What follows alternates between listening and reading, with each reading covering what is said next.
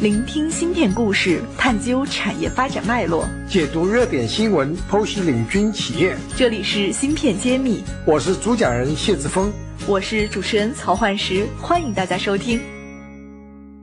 欢迎大家收听芯片揭秘，我是主持人焕石。今天我们邀请到了谢志峰谢院长来和我们录一这一期特别的栏目。大家好，今天没有想到一会儿就要到这个日子了，开始的时候真没想到。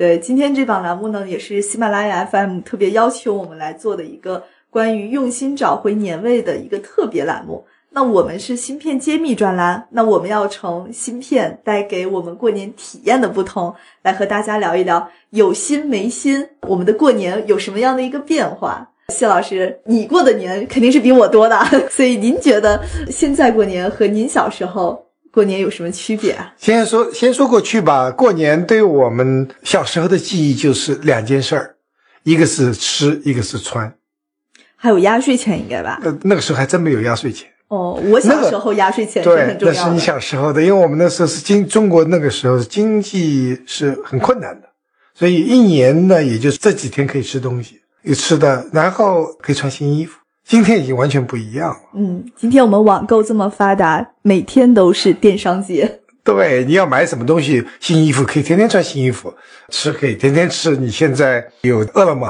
不是做广告，反正你要吃的一个电话、手机就可以要到。那个时候可是整整等了三百多天，就等这几天吃了。这也是物质文明发达了之后我们带来的一个好处啊。我记得小的时候，我家里人啊，在。进入腊月之后，就开始各种大扫除。那是看着父母们累得很。是，对我来说，我现在就完全没有这种状态。对呀，所以科技改变生活，我一直这样说。那个时候我们是全家动员的，三天三夜要做大扫除，各个角落都。而今天这些事情已经不是这样做了。对，也是因为我们现在有一些智能家居的芯片。你比如说，呃，我们很多人应该家里都有这个扫地机器人。像我是比较懒的一个人，我家里有扫地机器人、擦窗机器人、吸尘机器人。这些东西其实可以在我不在家的时候，它自己就去工作，因为我会设定一个程序，那它自己运行之后，其实我会觉得不需要非要等到过年的时候才去打扫这些房间，更多时候它在平时就已经把卫生去打扫了。对的，原来小时候是妈妈在呃厨房里要忙一晚上，现在的话你可以自己做，你自己在回回家之前就可以用手机可以 A P P 就遥控，该做饭的就做饭了，该烧的菜就烧了，或者说你可以出去吃，或者是要订单订菜回来，这个是太方便了。而这些所有的都离不开核心的科技，特别是芯片技术。有了这个，尤其是像我刚刚提到的扫地机器人，其实我们也分析过，它有这种位置测测距的这个芯片技术，包括传感的技术，它能实现你不在家的时候，它也能去像人一样去扫地。对啊，还有我们回回来，我们记得回家要要生火，要点炉子。那现在的话，遥控家里的温度先调好了，回到家里就是温暖的。这些都是由于。芯片方面的技术，芯片技术分为三个方面，实际上是大数据。第一个呢是数据的采集，第二个数据的传播，第三个是数据的处理。那么传播就用到射频的芯片技术，采集的话就有很多芯片相关的传感器。其实我们用的最多的叫拍照片，手机拍照，这叫图像传感器。里面的芯片呢是一个，也是一个传感器做的。那么现在还有最后的处理，你要看。高清电视啊，你要高速的电视，这些都未来要来的五 G 也是在里面的。所以，我们生活改变到如此之快，很多人都已经离开了这些高科技，已经不会生活了。比如说导航，没有导航你怎么开车？很多人不会开车的。我就是这其中的一个。对，我们在以前没有导航系统的，全是硬背的。我记得当时我也在刚到美国的时候，一九八三年，我就是开始开车，那个路是复杂呀，全是英文标志。我是每次出发之前，把每一个转弯点都要从在地图上标好以后，然后写在纸上，自己口中振振有词。下一个路口要左转，再下个路口右转，几十个转弯点全要自己先复习一遍，要不然真不敢出门。我不认路。那现在有导航就很方便了。这是一个。听说未来用了我们北斗之后，效果会更好。那是这样子，我们现在的卫星的 GPS 的反应速度还有点慢。他说前方五十米右转，那我其实我等他这句话说完了，我已经到了，我已经来不及反应了，就过头了。所以有时候我们这个反应速度还是要加快。那么谈到过年的话，我想刚刚咱们说了路上的交通的改变，实际上我们在正月初一就要去拜年。那拜年的这个环节，因为有了芯片，我觉得应该已经有很大的变化了吧？是啊，因为有了这个芯片，才有了互联网，才有了手机。这么发红包，这个是特别过瘾的事情，抢红包、发红包。那原来都是要真正拿一个钱装到红呃装到一个红包里面去发的，也不存在抢，不那么过瘾。自从有了可以抢红包，那太太有意思了。就你可以向全世界的人送红包，抢全世界的红包。这是原来是不可思议的，这也是因为我们芯片技术的发展。对，没有芯片就没有互联网，所以这都是假的。然后我记得现在的拜年方式，你可以以前是说你必须只能登门拜访，但我们现在的拜年有各种通讯软件，可以视频拜年，可以语音拜年。像以前可能只能发个短信拜年，现在我们可以打视频电话、语音电话去拜年。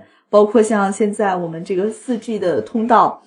传输的速度这么快，其实很多像远在海外的这种完全没有距离感。对啊，原来是爷爷奶奶呃想孙子想想孙女了，见一面很困难。现在随时见面都可以。那么拜年的更不用说了，可以用高清的视频来拜年，这个是让大家觉得很方便的事儿。还有就是对于我们这代人来说，不是和您区别开，春晚在我们小的时候还是占了一个很大的比重的。但是我会发现，春晚因为有这个信息通讯技术的变化，尤其像芯片技术的变化，春晚的内容也发生了变化。首先，我会觉得这个传输的图像的质量是越来越清晰了。以前我们看到的人其实还是蛮模糊的，像八几年的春晚就非常模糊。对，那是模拟电视，现在都是高高清数字电视。对，然后我能看到这个演员到底 他长没长痘痘，我都能看得清清楚楚。太清楚了。其次是我觉得现在春晚也有很多新的玩法。比如说，像去年我们有什么摇一摇抢红包，听说今年百度还要发很大规模的红包，太好了。对，这也是一种技术的一个转变。那么，我想在物联网的时代，我们对过年春运的过程应该也是有一个很大的改变吧？这个是好多了。现在是我记得小时候要回老家，我们得通宵到火车站排队，穿着大棉袄，穿着军大衣抢票，这个有时候就排不到了。然后你。想尽办法去各种各样开后门去买一张回家的火车票，但今天完全不一样了。网上有很多抢票软件，而且我们有非常迅速的这个在线购票的一个这样的一个网络平台。对啊，我刚开始的时候还不太方便，还有服务器被打爆掉了，根本就很多农民工就没法回去了。现在那农民工拿着手机都能都会买机票啊，买火车票，太太特别方便。那么再也没有那种通宵排队抢票的事儿。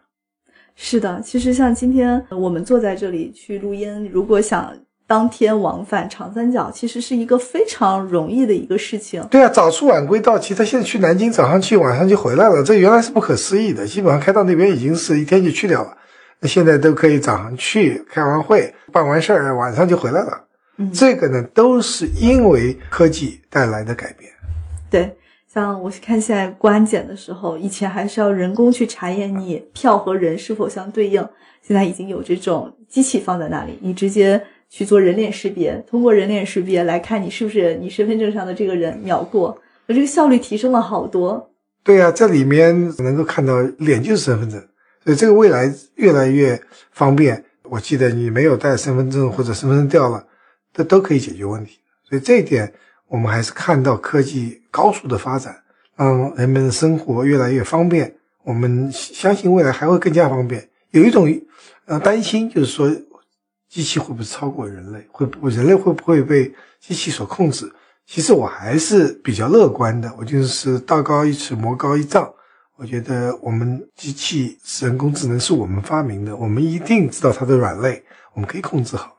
对，因为它是石头心。而我们人类才是有情感的，我们可以为了回家的路、欢聚在一起过年的愿望，我们可以拼尽努力去实现它，而创造了很多改变。对，我就所以说大家努力的、尽情的去享受科技给我们带来的方便和乐趣。好，今天这个稍微聊一聊过年的各种场景，我们就已经能深刻的感受到有心没心的一个变化了。对，我都等不及了，准备去准备去过年了，已经不想再上班了。好的，那今天这个特别节目我们就做到这里，也在此给大家我们所有的听友们拜一个早年，好，祝大家新年快！乐。感谢大家收听《芯片揭秘》，更多精彩内容请关注公众号“茄子会”。我是谢志峰，我在芯片揭秘等着你。